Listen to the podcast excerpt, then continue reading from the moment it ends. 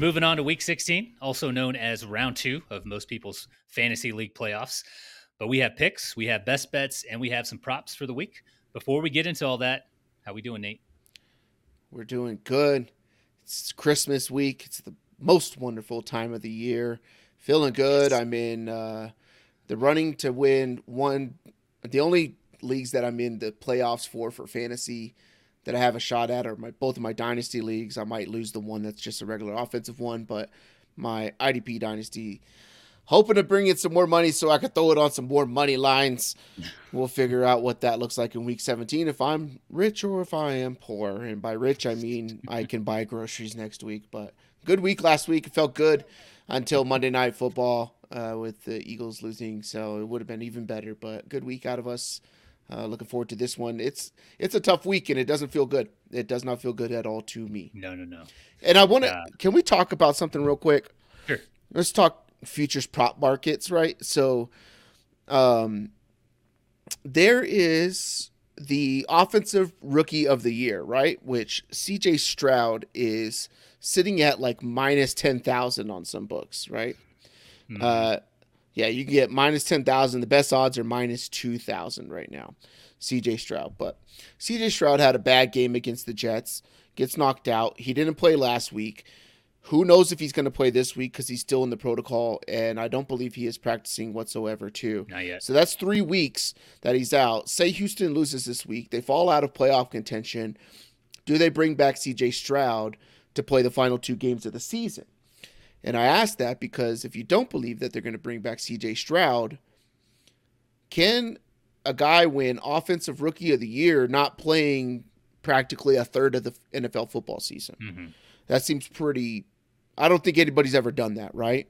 Um, but you got Puka Nacua here, and I may have a Puka Nacua ticket from a, a while back um, also. So, but Puka Nacua is sitting here, and we'll, you know, maybe we're going to get into the Rams in a little bit, but since they're the first game on the slate. But Puka Nacua, you can get at plus 3,000 at Bet Rivers right now. So 30 to 1 odds on Puka Nacua. He needs five and a half catches over the next three weeks per game and on average 104 yards per game also mm-hmm. to break both of the rookie reception and the rookie receiving yards records that uh, let's say uh, Justin Jefferson didn't break, uh, Ja'Marr Chase mm-hmm. didn't break. Mm-hmm. None of those guys have broken. And had Matt Stafford realized that Puka Nacua was on the field when Cooper Kupp came back because he just completely ignored him after that. And it's like, wait a minute, this guy's tearing up the league right now. Uh, he probably would have been sitting at needing two catches a game and maybe you know 50 yards or something like that because he completely went absent in those first four games when he came back. Um, I think there's some value there if you don't believe that CJ Stroud's going to come back, and if you have Houston losing this week, um, which I think the majority of the public does, or the majority of the books do as well. Um, yep. I think there's there's some decent stuff to gain there. Also on the Brock Purdy train, um, you know, you got Brock Purdy up there for MVP. A lot of people don't think he's the MVP. Maybe it's a running back or something like that. I don't think that there's anybody else other than maybe Lamar has a real shot, I think, right now. If Lamar can put up a big game on Christmas uh, against this 49ers team on the primetime stage at the end of the year, he ends up being the AFC one one seed, you know, or something like that. That's um, what it would um, take. That's what I think what it would take. So if you think yeah. Baltimore can win this week, I think your odds are going to be better for Lamar MVP than you're going to get out of them winning the game itself. um, it's only what two to one for them to win the game this week, so I'm sure you'll get way better odds for MVP. Mm-hmm. But if you don't believe Brock Purdy gets it, and you think that maybe someone like Christian McCaffrey or or say Lamar Jackson gets it or whatever, and all of the stuff out there in the narrative is that Brock Purdy, the quarterback, uh, is a system guy and all, has all these players around him and stuff like that, then I would look at Kyle Shanahan as coach of the year. Someone on this Niners team has to win an award. You have Brock Purdy, Christian McCaffrey, or Kyle Shanahan. They usually don't give it to a guy who's expected to have a decent team or whatever. But if you're going to null and void every other type of thing, say Tyreek breaks the you know 2,000 yard mark or something like that, and he'll do it in 16 games if he does it because he missed last week against yep. the Jet. Was it against the Jets? Yeah, it was against the Jets. It was. Um, if he ends up with that, and Brock Purdy doesn't win MVP, Kyle Shanahan has to be the coach because you can't ha- not have two of the best performing players in the entire NFL not get an award and not give it to the coach. Um, but if you believe that kind of stuff, um, those are some angles to take at it. Um, and remember that you're not handicapping when it comes to awards. You're not handicapping what is seen on the field. You're not handicapping the performance or how valuable Christian McCaffrey is or how invaluable people believe that Brock Purdy is or anything. That you're handicapping voters. You're not mm-hmm. handicap. It doesn't matter what your opinion on who the most valuable player is, or what the anchor on Sports Center, or First Take, or Get Up, or whatever it is says about who's more valuable. It matters who's going to bet, and that's who you're handicapping. And those people see MVP as a quarterback award. Um, that's straight from their word of mouth, their actual mouths and stuff like that. I believe mm-hmm. the guy who uh, invented um, DVOA, right? He's a voter and he's allowed to vote on everything. And he's come out and said that he'll never vote for a non quarterback because it's the most valuable position. So uh, if you believe that and you look at advanced metrics from a guy who does DVOA, his vote's Brock Purdy. It has to be because that's what he believes in and stuff like that. So you're handicapping voters, you're not handicapping performance on the field.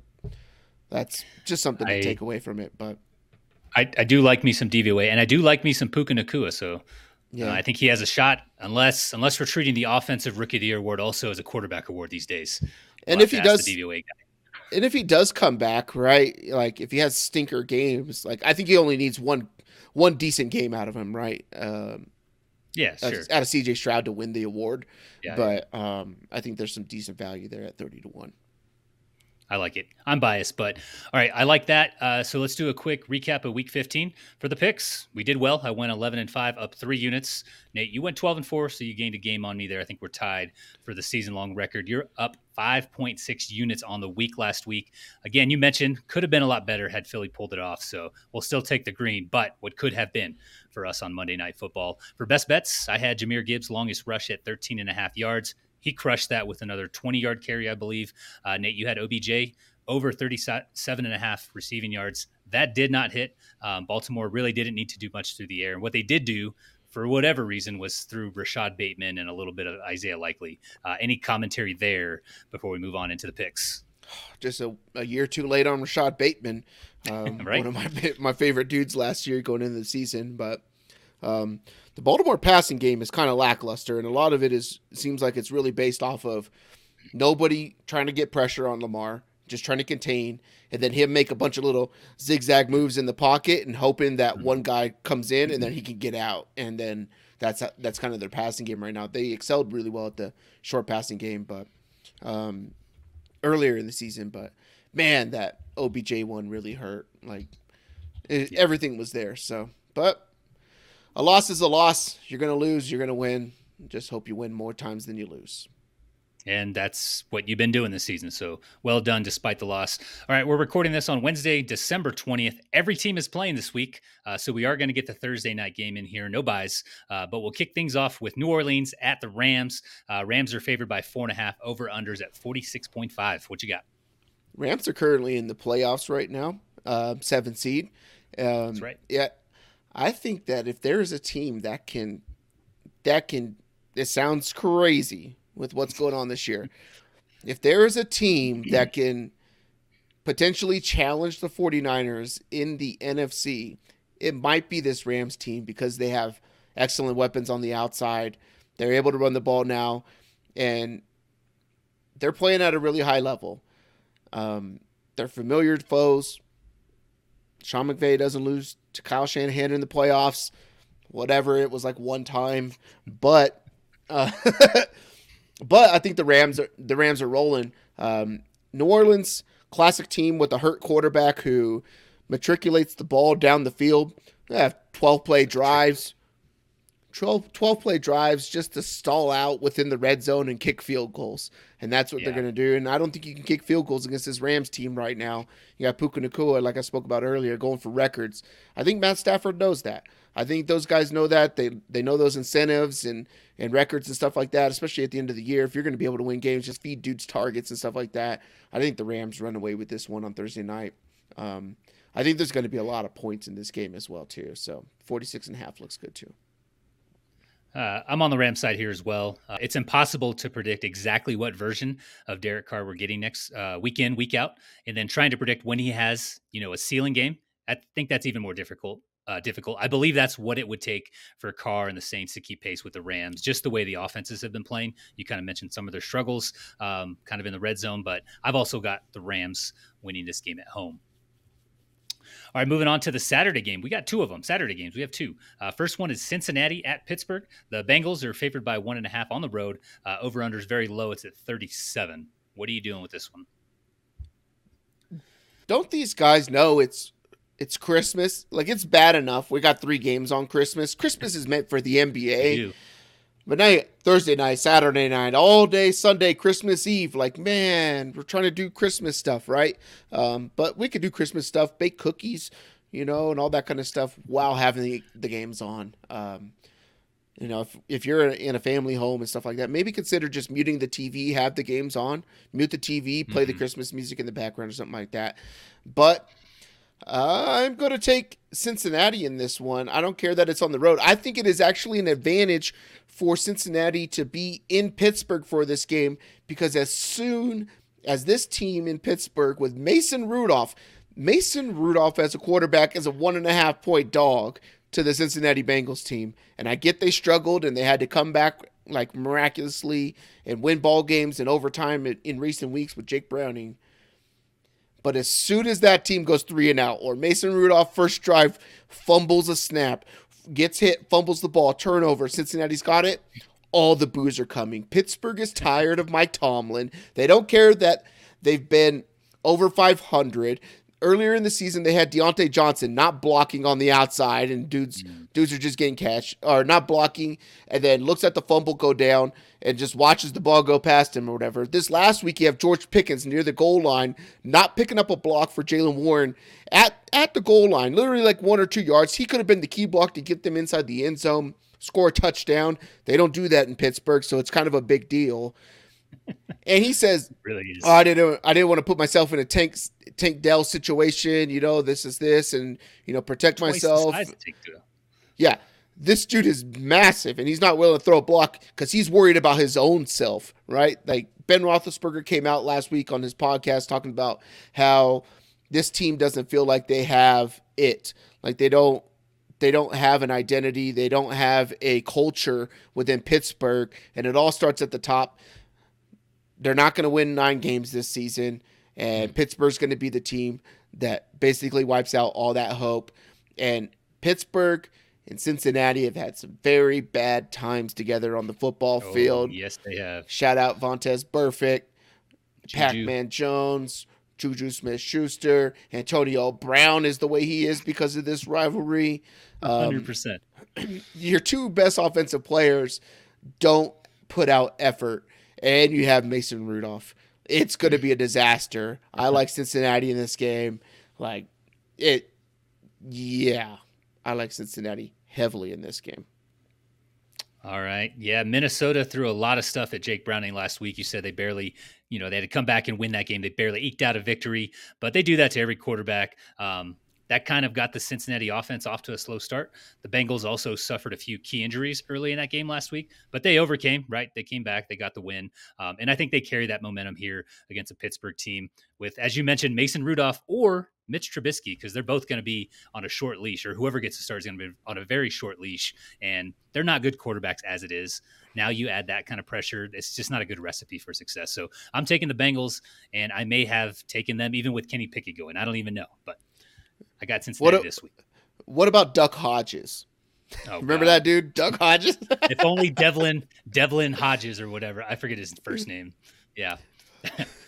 uh, this slate, not a fan of this slate. So Nate mentioned have it on, maybe just mute it. You don't need to really pay attention to it. The yeah. second game is Buffalo at the Chargers. Love Buffalo, not so much the Chargers. Uh, Bills are heavy favorites on the road here. Um, 12 and a half. They get 12 and a half points. Over unders at 43.5, most of which I'm assuming Buffalo is going to score. Probably going with the under on this one. What do you got? You know how I talk about every week there's like one big team that's, you know, big favorite that's it. likely. No. no. I'm just kidding. It's Buffalo. It's Buffalo. I don't think we need to spend any time on this. Uh, the Chargers are in shambles. They have nobody that can play. Maybe Keenan Allen comes back. Maybe he doesn't. Um, but they still have Yeah. Easton Stick at quarterback who can't hold on to the ball and turns it over. The Raiders put up 63 points on this team. Jesus. Granted, man. they did get a little bit better as the game went, you know, or whatever like that, being able to move the ball. Sure. They scored three times or whatever like that. But uh, nobody on the Raiders played in the fourth quarter. It was literally guys from the black hole um, that were playing in the fourth quarter. Um, so congratulations to the Chargers. You're going to lose by 30 here this week as well too. So Buffalo is on the outside looking in, and all they need is these teams right above them to beat themselves up and them keep winning. So um, this one I think is a cakewalk. I think we see some of these guys sitting uh, in that fourth quarter as well. Yeah, Chargers, unmitigated disaster. I'm also taking the surging Buffalo Bills. No one wants to play them. All right, moving into the Sunday early games. First one is Indy at Atlanta. Atlanta, home favorites. They get one and a half over under. This is high for a Falcons game. Probably has more to do with the Colts, but it's at 44 and a half. What you got? I think it has more to do with Tyler, Taylor Heinicke being a competent forward pass thrower Oh, of the yeah. pigskin. So Taylor Heinicke is going to be starting this game instead of De- Desmond Ridder. Um, therefore, maybe Drake London will get targeted in the first half. You're going to get targets to Kyle Pitts, Jonnu Smith. The last time they played, they played Minnesota. The last time that Taylor Heinicke um, played in this game, uh, Jonnu Smith had a 60-yard touchdown. I think he had uh, a little over a handful of catches for 100 yards. I think he had a touchdown in that game too. Kyle Pitts over 50 something yards, multiple catches. Drake London as well. Bijan got involved. Um, I like Atlanta in this game. We don't know what's happening with Michael Pittman. Um, he took one of the craziest shots uh, going over the middle last week. People say it's illegal. They suspended the dude for the rest of the year. Probably has something to do with uh, his history of having hits on defensive receivers. But um, maybe Indianapolis's goal this game is just to put all their receivers in defenseless positions. Like every receiver in the NFL should just dive or lower their bodies so that uh, the defense can't hit them because there's no way to jar a ball out if you don't make that hit. I didn't think it was all that bad, um, but the rules are the rules. Jonathan Taylor may be back, but I'm not worried about that from an Atlanta perspective. They do fairly well against the run. They're not great, but they're fairly okay against the run. They have the best man corners in the entire secondary in in the league. Not saying they have the best corners like top to bottom one, two, three, four, five. Um, as a collective group, they're pretty dang nasty all the way through the nickel as well and the dime corner. So I'm going to take Atlanta to win this game at home. Hmm. I initially thought Indy would be something, but I'm also not a fan of Indy. I think that their secondary is fraudulent. Uh, they've been getting by somehow over the last few weeks. Maybe I'm just going to eat crow the rest of the season because I'm going to keep targeting these guys. But I like those tight ends. You can get, um, I think Jonnu Smith's uh, receiving total is like 20 and a half. Went for 100 yards. Got, I mean, look at what we liked Logan Thomas in Washington, right? We've liked all these other guys in Washington that were tight ends. Jordan Reed, I think he was there when Heinicke was there too. Heinicke grew up in a system where they feature the tight end. He throws the tight end, and the Atlanta Falcons play two tight end sets quite a bit because they like running the ball straight up the gut with Cordarrelle Patterson. So they need to be able to block. So uh, I like the receiving prop totals for the tight ends in this game.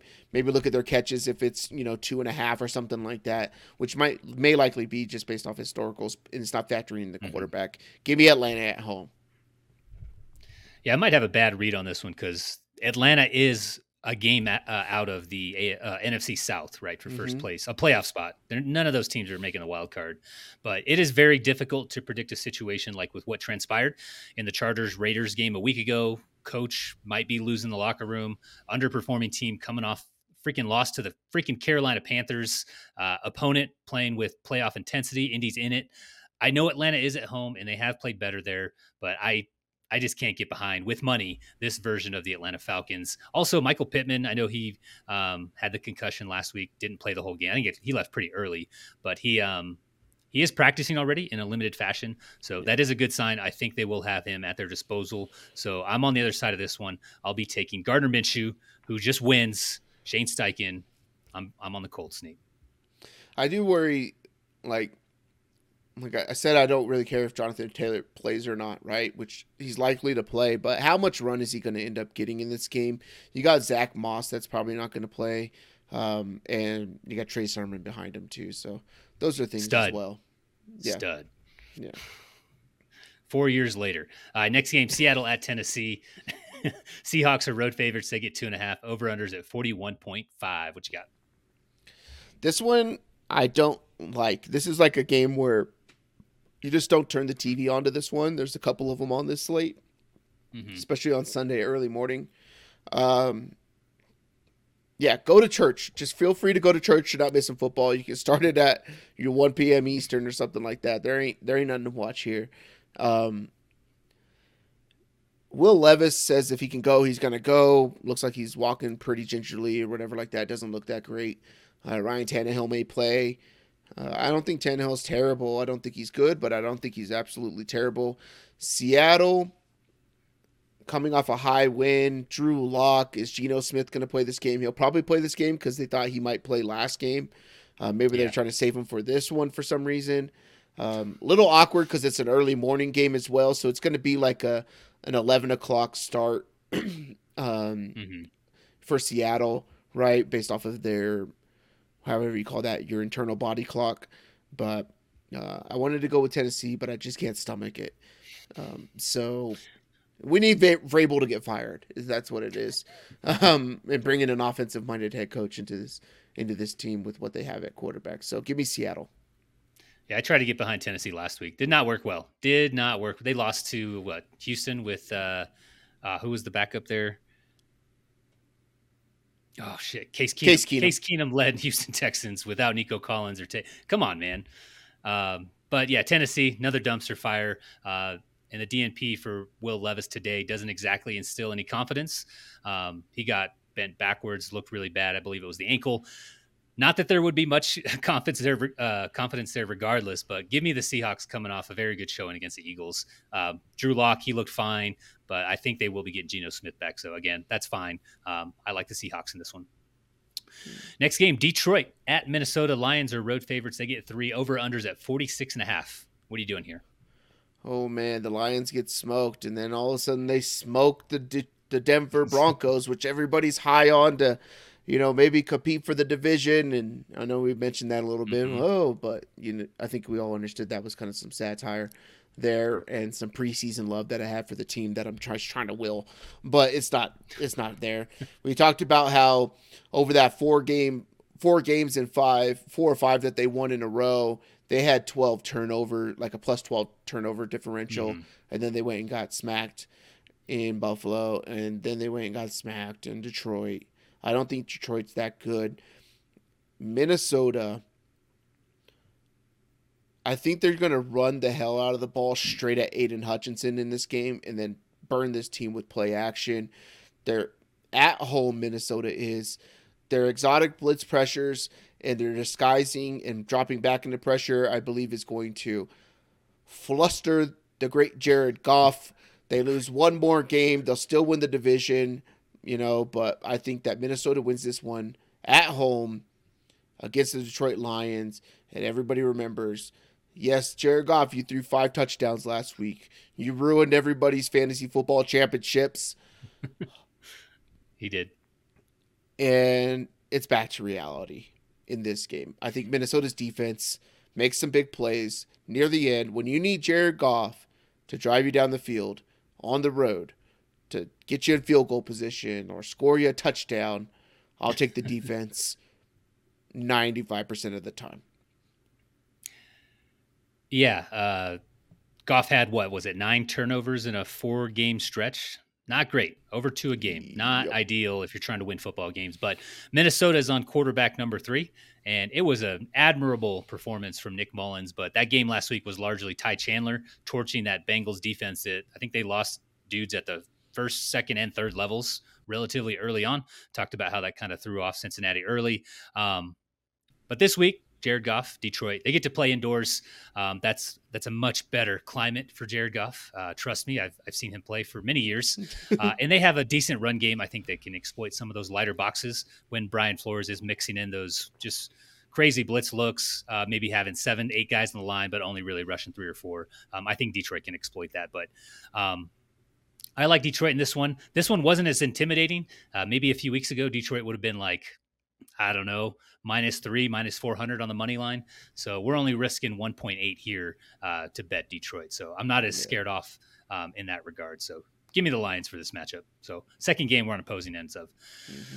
Next game, Washington at the Jets. The Jets home favorites, surprisingly. Over under is very low, not surprisingly, at 37.5. What you got?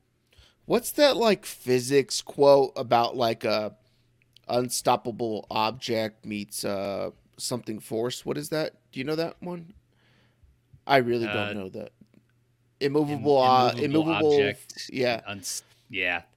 So this I'll look it it's up. basically you got the Jets offense who can't do anything against the Washington defense who can't stop anything.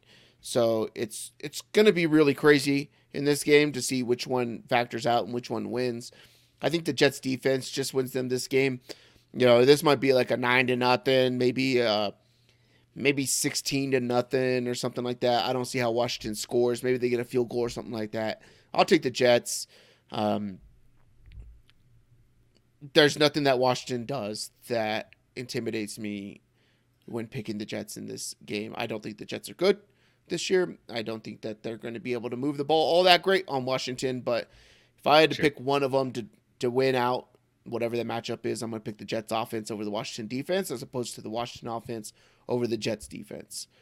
That's how terrible it is. Like I said, go to church. Just don't worry about football. Some of these games are bad on this uh, Sunday slate. Mm-hmm. Uh, it's an unstoppable force versus an immovable object. Yeah. So, so it's a completely stoppable force against a completely movable object. That's what I was trying to get out of it. there you go. That's good. Uh, yeah, there's there's really no metric that will help you here. Um, as far as the offensive side of the ball, with the backup quarterback going on one side and Sam Howell walking on eggshells going on the other. He got benched last week. So I looked to the defense. I think you mentioned that while I was looking up the, the physics thing. The Jets can absolutely shut down the run. They rank third um, in def- defensive DVOA this season. I'm on the Jets side for that reason and that reason alone. Um, there's a high probability that they'll sack Howell a few times, maybe force a couple turnovers. So yeah, I'm taking the Jets in what is a game I probably won't be watching much of. This is going right, to next game, Washington Green... by three touchdowns. Probably, yeah, probably. Sam Howell return. Yeah. Uh, all right, next matchup: Green Bay at Carolina. Uh, Packers, of course, road favorites. They get four and a half over under. Of course, it's low, thirty six point five. What you got? I hate the Green Bay Packers. As soon as you think that they're good, they remind you that they're not. Um, yep. But they're also playing the Carolina Panthers, and Carolina's not winning three games this season. Um, so at least they shouldn't. So um, I'll never pick the Carolina Panthers to win a football game. Um, they have a special teams coach as their head coach right now. Yuck. I'll take Green Bay. Mm-hmm. Yeah, if you told me six months ago that the one win Panthers would beat the Atlanta Falcons in week 15, Nate, mm-hmm. I would have believed you. Arthur Smith is terrible. He benched the guy who would have won them a very low scoring field position battle of a game because of a fumble we talked about this on the recap show. The Rams watch Kyren Williams fumble not once, but two times. Sean McVay puts Kyren back in the game and he torches the commanders. Um, I feel like that's what would have happened if Bijan got, you know, a bulk of the carries after his fumble. The Falcons stink, and so do the Panthers. Didn't talk about Green Bay at all, but I'm taking the Packers in this one. Yeah. Final uh, Sunday early matchup is Cleveland at Houston. The Browns are road favorites. They get two and a half over unders at 40.5. What are you doing here? This is a fun one because I think everybody thought that CJ Stroud was coming back because this line opened at Houston minus two and a half, which yeah. is wild to me. Even if he played, I don't think it, they should be a two and a half point favorite. Like, I get that Joe Flacco's not all that great, but he's doing enough, right? He's doing enough. He opens it up a little bit for them, gives them the confidence to Amari Cooper. And Njoku's just tearing up fields and 199 yards a quarter from David and Njoku in the NFL. It's it's wild. The guy's got like four games of actual production, and he's like in the fantasy game, he's like tied in. I don't know five or something. It's it's crazy and stupid, but um, but yeah, as soon as people realized that C.J. Stroud wasn't practicing, this line flipped five points. Uh, I'm mm-hmm. taking Cleveland in this one. They were my bet right off the rip, even if C.J. Stroud was playing. Um, so I'll t- I'll take Cleveland still. Yeah. I mean, if we run some type of simulation here, can Houston win the game without CJ Stroud? there's probably a chance. But if you run that simulation, Cleveland probably wins like what eight or nine out of those ten simu- simulated games, right? Yeah. I'm taking the Browns behind a strong defensive performance and Flacco doing. Like you said, just enough through the air with Amari Cooper, Elijah Moore. Um, he played with him in New York, right? In the emergence of David Njoku. Um, so I think they do enough with those guys. The defense is stifling, you know, with Stefanski and uh, Jim Schwartz. So yeah, give me the Browns as well. Yep. All right, moving on to the Sunday afternoon games now. First one we have here is Jacksonville at Tampa Bay. The Bucs are favored by one and a half. Over unders at forty three point five. Nate, what you got? The Bucs are sailing the seas, pillaging Lambeau Field with perfect passer ratings out of Baker Mayfield. Oh, Baker Mayfield, this late in his career, perfect passer wow. ratings. Third, fourth, fourth team, right? 4th mm-hmm. team, shunned out of everywhere else. Perfect passer ratings in Tampa at Lambeau. Jacksonville can't get out of their own way. All they do is fumble the ball when carrying it, uh, no contact, yards away from anybody. Trevor. Trevor. 15 seconds left before the half. You run a hurry drill. Uh, and instead of spiking the ball, giving yourself one, two shots at the end zone, then kicking a field goal before the half, mm-hmm. uh, you throw an out route uh, short of the goal line and way too short of the sideline. Guy gets tackled in bounds. No points.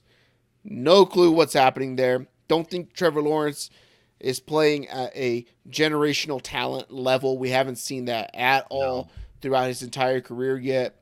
Um, but with that said, I think that Jacksonville fixes those things this week. You got other teams that are competing for seeding in the AFC. Jacksonville needs to get a win, secure the division, and then they can figure out what's going on the rest of the time. I think Tampa coming off that high in Green Bay, everything with Baker, everything that's bad, this just feels like one of those get right games and remember who you are type of games. And I will take Jacksonville to win it on the road. All right. So, disclaimer I was on the Jacksonville side up until this afternoon. Um, this is a tough one to pick for me with no Trevor Lawrence practicing this week. He's obviously got the ankle, right? The high, medium, low, whatever, wherever the ankle sprain was. I think it was somewhere in the middle Yep. It was high. He probably wouldn't be playing. But he went out last week with a hit to the head, I believe. Um, he did return because good players just they shake off concussions like it's nothing. Um, but he missed today's practice due to the concussion. So him playing right now is 100% up in the air. Um, I think Tampa is playing decent enough football to take out if Trevor doesn't play a CJ Beathard led team. I'm going to change my pick from what I had Monday and take Tampa at home to win. Uh, but this would be one where I'm checking the injury report Friday, looking for at least a limited from Trevor Lawrence. If he logs a limited Thursday, Friday, he's probably going to play. But I won't change my pick. I'll stick with Tampa Bay uh, to win this game at home. It's wild that he got put into the concussion protocol after the game. Like that makes no yeah, sense. He, he got put into. Come on, man. Yeah, but he he literally after the game was done, they yeah. put the league put him in concussion protocol. Like uh, that's it happened that's, during. it happened during the game, right? Um, I don't have a concern with CJ Beathard. Maybe it's because I'm a Niner fan, so I like everybody who's been a Niner backup quarterback, right? But um, a couple weeks back, they when they played Cincinnati and they lost in overtime to mm-hmm. the Bengals, right? CJ Beathard had to fill in for Trevor Lawrence in that game. He went 9 to 10, 63 right. yards, not too bad. Uh, had a little bit of rushing upside as well too. So I have some faith in CJ Beathard. A lot of dink and dunk, which is I, where I think you can um, take advantage of some of this Tampa Bay um, defensive secondary. You don't want to go over the top over those guys. Like they got some pretty dope safeties. So for sure. All right, next game here: Arizona at Chicago. Bears are favored haven't said that much in 2023. They get four and a half at home. Over unders at 43.5. What you got? I'll take the Bears. This defense is coming together a little bit. Um, I think that this team is showing out to say, hey, bring us a real coach because we could play ball. Um, and I think that I think Eberflus is done. They bring in an offensive head coach next year, but uh, I'll take Chicago to beat the Arizona Cardinals. I think Arizona's kind of sketchy because you got you got Kyler still, right? So maybe you parlay both the rushing props of these quarterbacks. I don't know. Like that'd be kind of cool to see, right? uh, quarterbacks just running all over the field and stuff like that. But Mhm. uh, Arizona plays in Arizona where it's nice and balmy. Um, balmy is a warm word, or is it, that's a cold word? I don't know. Um, but it's Uh, nice and warm. word. It's a warm word. It's nice and balmy. Um, you know, you get those mid 60s, 70s in the wintertime. I get to this desert, it can get cold at night, but during the day, it's fairly nice. And now you get to go to the winter in Chicago, uh, Soldier Field. Uh, no good facilities there either for the home or the away team, but the home team's used to it. I'll take the Bears to get a win at home. Balmy, adjective of the weather, pleasantly warm. The balmy days of late summer. There you go. I know anything that starts with ball. Uh, yeah, so this one being at Soldier Field, the Bears defense being very good since the Montez Sweat trade. Justin Fields playing pretty decent football. All of that stuff combined has me leaning Chicago. Arizona, they have nothing outside of Trey McBride. We talked about this a week ago or two weeks ago on the recap show. Uh, nothing outside of Trey McBride to catch the ball. Um, with all the injuries there, they're mounting. Um, so it's going to be tough for Kyler. Uh, I'm also taking Chicago here. All right, final Sunday afternoon game. This is Dallas at Miami. I think I'll be watching this one. Miami favored at home. They get one and a half over unders high. It's the highest. I think this is the highest on the week at 50.5. Who are you taking?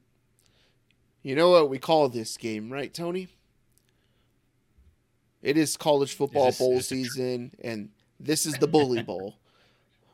Both teams just bullies. Mm. One, but one of them's got to beat the other one. Maybe this game ends in a tie. Yeah. Can we pick a tie? Um, this is this is one of the harder ones to pick on the entire thing. For me, this is harder than picking like I don't know Minnesota over Detroit or you know Yeah. some crazy Jets in Washington and stuff like that. This Yeah, what, ver- what version of these teams are we getting? Yeah, you don't know. I think that Tyreek Hill sat out last week to make sure that they didn't re-injure anything to play this team. Uh, I think they felt good with the game plan because Tyreek Hill was out on the field, warming up full speed. All the beat reporters looks perfectly fine. Not even a nothing, whatever. The up, up, inactive. Right? Like, what are we doing? Um, we saw what this team looked like the last week without this dude. Uh, but I think a week to game plan. I don't think they ever intended to play him uh, against the Jets to get him ready for this game. hmm Dallas, I think, is going to struggle against Vic Fangio. Miami's defense is playing a little bit better as the season goes. They're catching up to what the offense was able to do. You could run all over this Dallas Cowboys defense. They're one of the easiest teams to run on, and it's perfectly awesome because all they, the only, the only way that they create pressure is with Micah Parsons. And when you start running the ball at Micah Parsons, Micah Parsons doesn't want to play football anymore. He'll legitimately quit. Because and you'll see it. If you run hurry up, like I would I would have if I were the Miami Dolphins and Mike McDaniel, I see that on tape because you see it every single week. Any team anytime a team runs hurry up, two minute drill, something like that, trying to get an extra playoff before the two minute warning, Micah Parsons is jogging, barely gets into the stance, barely comes off the ball, and I would just run it at that dude the entire time. This is how the San Francisco 49ers beat the shit out of this team. This is how the Buffalo Bills beat the shit out of this team. Just run the ball right at their ends because they're the only people who create any pressure on this defense. Their linebacking core stinks. They have a corner who has a bunch of interceptions. Whoop de freaking do. Um, I think it's going to be a very high scoring game. I think it's going to be fun, but I'm going to take Miami to win based off the running game. This one could get crazy ugly, and then at that point, everybody's like, "Oh yeah, remember when Dak Prescott was the MVP candidate? You know, up front ago. leader uh, two weeks ago? Yeah, never, never again. Um, when you need that Dak Prescott, just like Jared Goff, you need Dak Prescott to make a play for you at the end of a football game to win one against a tough opponent. You're getting an interception. It's just how it goes, and that's what's going to go on here. I'll take Miami at home. Yeah, I'm not going to say anything you just said about Micah Parsons isn't true, but I think it also helps when you have your fullback dive into Micah Parsons' knees after a play's over. Did you see that? It's like one of the No. first or second possessions for the Bills. It, it was pretty wild. I didn't see him get pushed or tripped. He just kind of dove after the play had kind of someone. I think James Cook ran the ball. He got tackled, and then yeah, after that, Micah walked off the field, and he really wasn't the same after. Mm. But those things you said, they they are true. I just I wanted to to make a comment about that because I thought it was. You're not weird. a Dallas Cowboys fan anymore, Tony. I'm not- you I'm don't not, have to defend this shit organization. I'm a neutral fan, and I saw that. I was like, what the hell was that? Where did Yeah. Reggie get? Because he would like he started the play on the left side and he somehow came all the way around the line and ended up jumping into Micah Parsons' knees when he was just standing. I was like, "What are you doing? What is this?" Yeah. But anyways, you and I both consider Miami to be a contender. We think they're going to make a playoff run here. Dallas has had issues with contending teams. Look no further than the box scores against the 49ers or Bills. I think Miami's able to do what Buffalo did. They can run the ball well. Dallas is 19th so far against the run in 2023. Um, and I think Miami can hit explosive plays when they need to. If the Dolphins can do that, keep Dallas one dimensional. We saw the effect that had on them um, last week. Wasn't good for Dallas. Also worth noting, Cowboys stud center Zack Martin is dealing with a quad injury. Took him out of the game last week. Not practicing so far. If he doesn't go this week, good luck dealing with Wilkins, you know, and those other guys uh, on that Dolphins front. Um, I'm also taking the Dolphins here at home. All right, moving on to our Sunday night game. So getting into the primetime games, New England at Denver. Denver home favorites. They get six and a half. Over under. This one might be the lowest one of the week at 34.5. Who you got?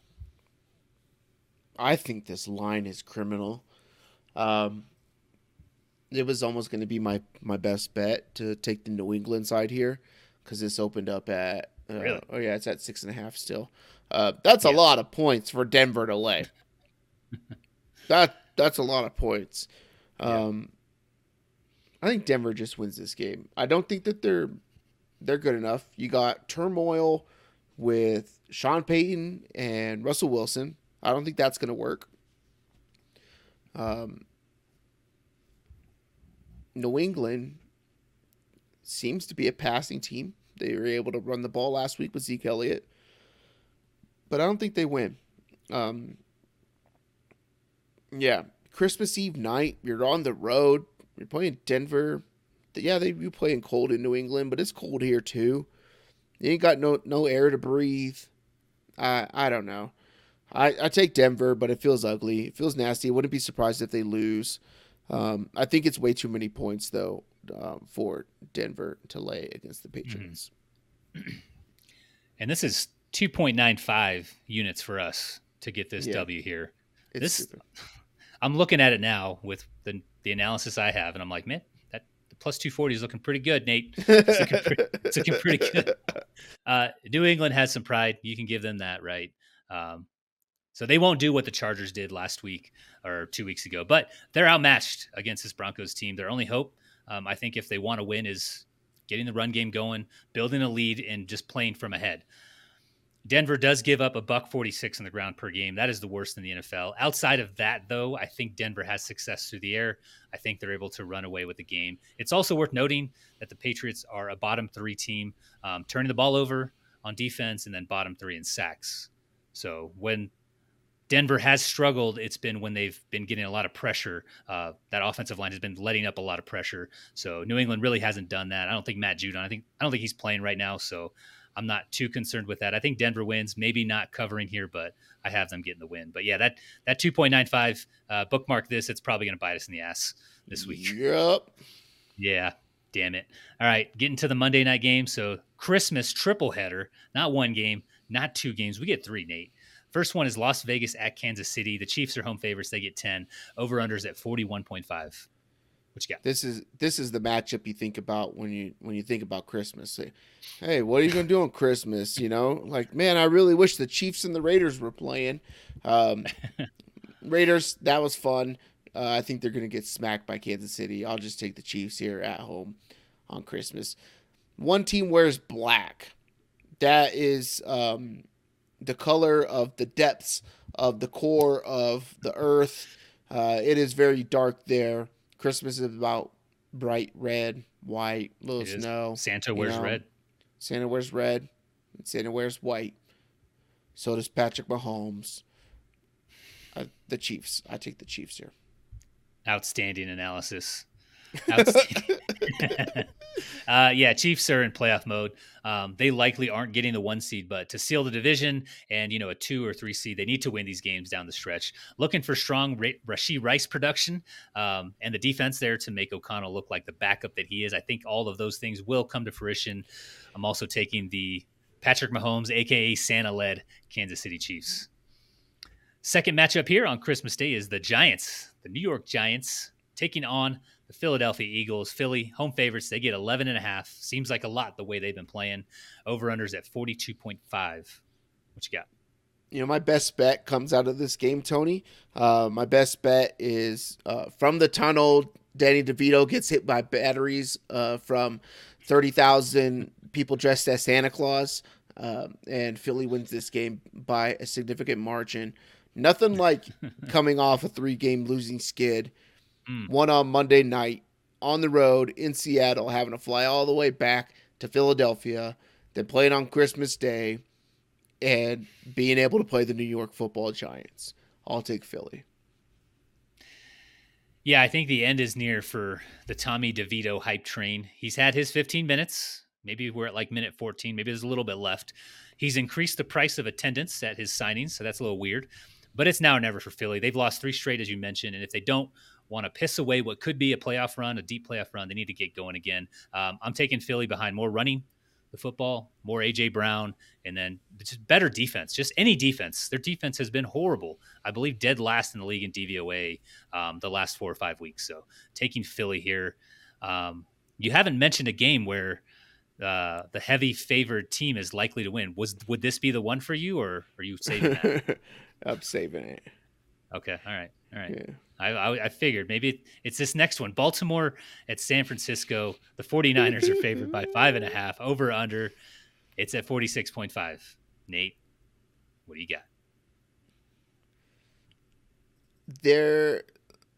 So no Keaton Mitchell on this Baltimore team. We talked about on the recap, but no no Keaton Mitchell on this Baltimore team makes Lamar Jackson the only explosive player that they have that can actually consistently make plays, right? Like, yeah, they have Zay Flowers, but uh, we haven't heard about that guy for quite some time. Um, it was nice and fun at the beginning, and then you realize that it's gadget stuff and bubble screens and all this kind of stuff that they're doing, and it's very simple to stop. Maybe this is why uh, Baker Mayfield was getting crapped on you know, near the end of his tenure in Cleveland. And maybe that has something to do with it because he had the same offensive coordinator. Um, I don't know. Maybe that's just tinfoil hat Nate. But uh, is there a pathway for Baltimore to win this game? Sure. I don't know what it is, but uh, there's got to be one. Uh, I'm taking the 49ers. Baltimore Ravens came out this week, I believe it was today, in the press conferences talking about how they felt disrespected because they were an underdog against the 49ers on the road Christmas night in the Bay Area against the San 2023 San Francisco 49ers and that they were an underdog. Don't don't even bet on us. Don't even pick us because we don't want you to pick us. You're worried too much about what everybody else thinks, and the Niners have not thought a damn thing about what anybody else thinks the entire year. Both of their MVP candidates just talk. Uh, I think the other guy should get the MVP, right? It's all about team. It's all about winning. It's all about redemption. Two straight years of getting beat in the NFC Championship game, losing to the super in the Super Bowl to this team when the lights go out, Mm. Give me San Francisco. I don't think it's going to be close. I don't think that I. The only way Baltimore could do something is if Lamar runs, and running quarterbacks have given the Niners some trouble. Kyler gave them some trouble last week.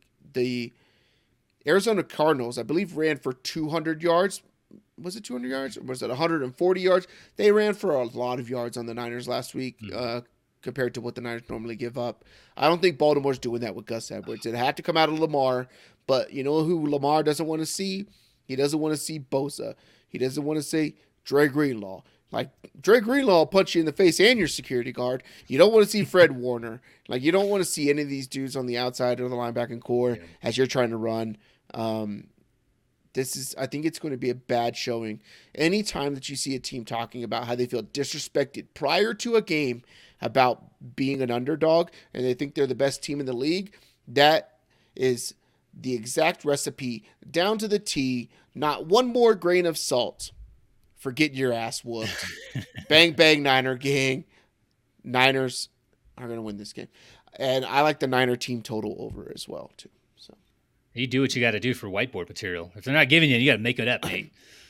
it's very, very critical in the game of the NFL, in the game the NFL plays here. Uh, so outside of a three-game stretch that was littered with injuries, one of these teams has put together a consistent track record on both sides of the ball, offense and defense, looking like a Super Bowl contending team week in and week out. The other team has games where you scratch your head wondering what the hell is going on with either the defense or the offense. Um, just some games where one of those two phases just doesn't have it together.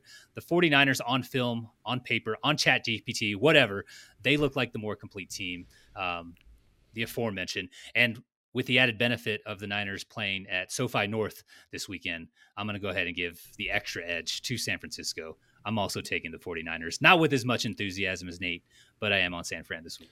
SoFi North, Lumen South, AT and T West. Like it don't matter what it is, as long as it's not the dog pound. I'll tell you that.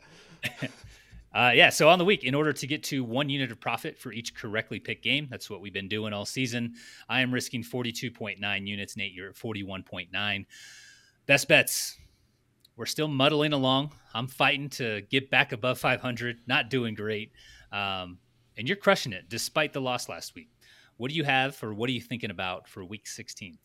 Yep. So shout out to everybody who listens when we post this thing. All the early listeners, because um, if you do play this and it wins, I'm not saying play it. I'm not like some fucking guru. Here's my picks. Play my picks.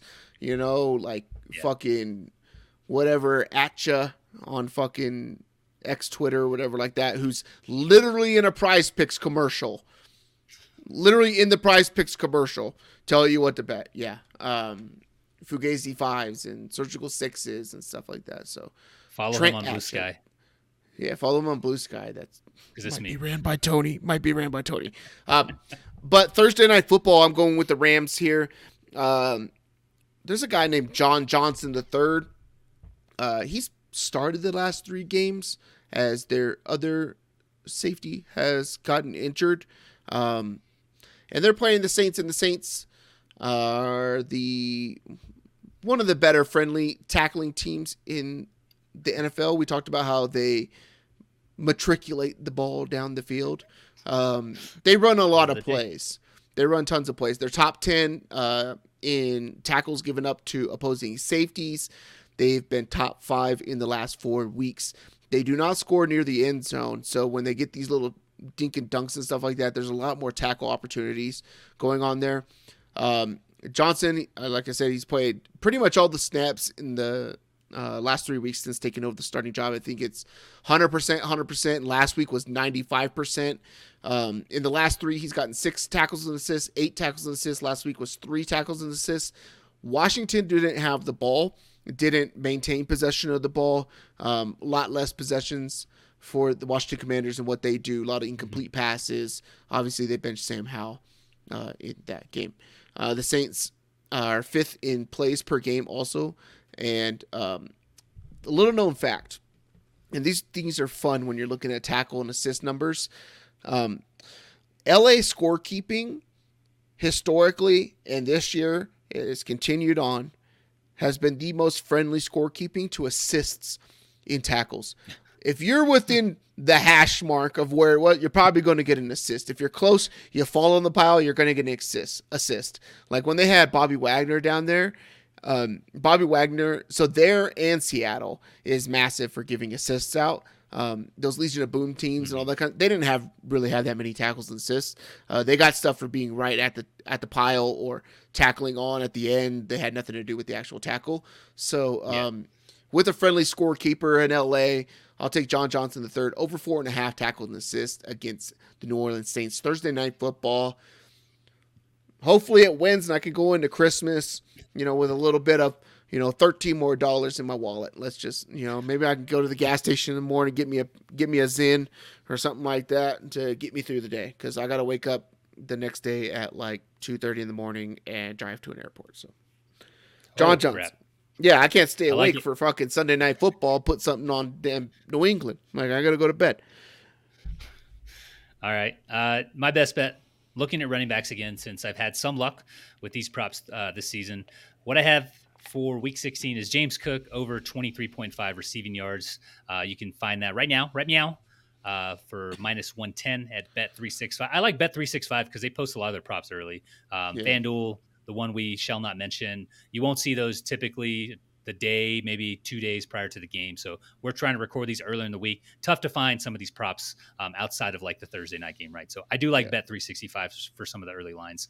But uh, my justification here, the analysis since Ken Dorsey was sent to the unemployment line, uh, James Cook has become a pretty important piece of the Buffalo offense, both on the ground and through the air. We talked about this a little bit on the recap, uh, both Nate and I did. In terms of receiving and why I like this line, is that since Dorsey was fired, Cook hasn't dipped below 29. He's totaled 29, 57, 83, and 42 through the air. If you're concerned, though, with the blowout, the impending blowout uh, of the Chargers coming up, looming, two of those four games were blowouts one against Dallas and one against the Jets.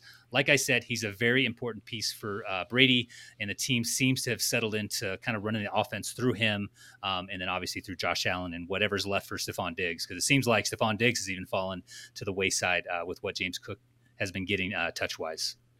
Yeah, he had Brandon Staley, you know, two weeks ago came out and was like, "Do you think that this team still, you know, believes in your message and all this kind of stuff?" Was like, "Yep, this, this, this, we're all together."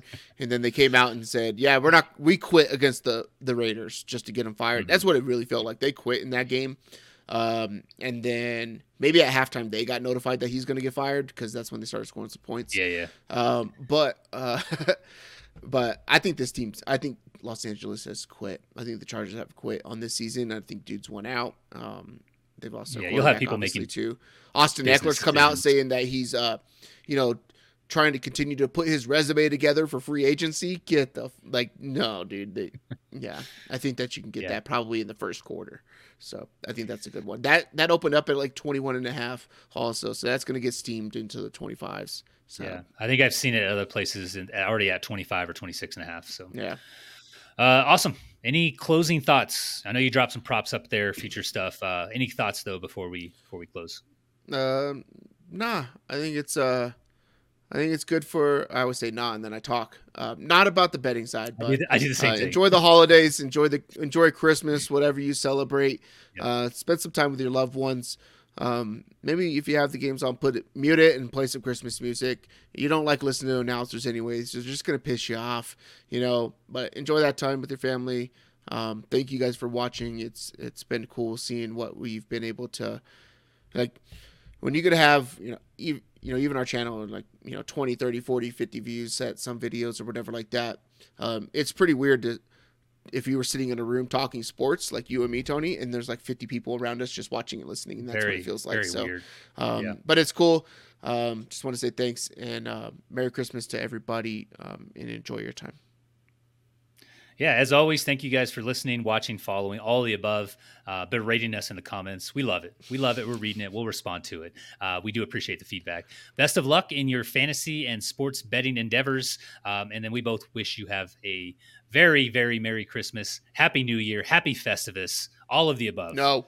Um, if you're a Festivus uh, supporter, that, that's the good way to get turn people against Festivus. Just put the word supporter at the end of it. It's pretty fun. Yeah, um, yeah. yeah. Grievances will be aired. Next Festivus is not on the ballot for December this year.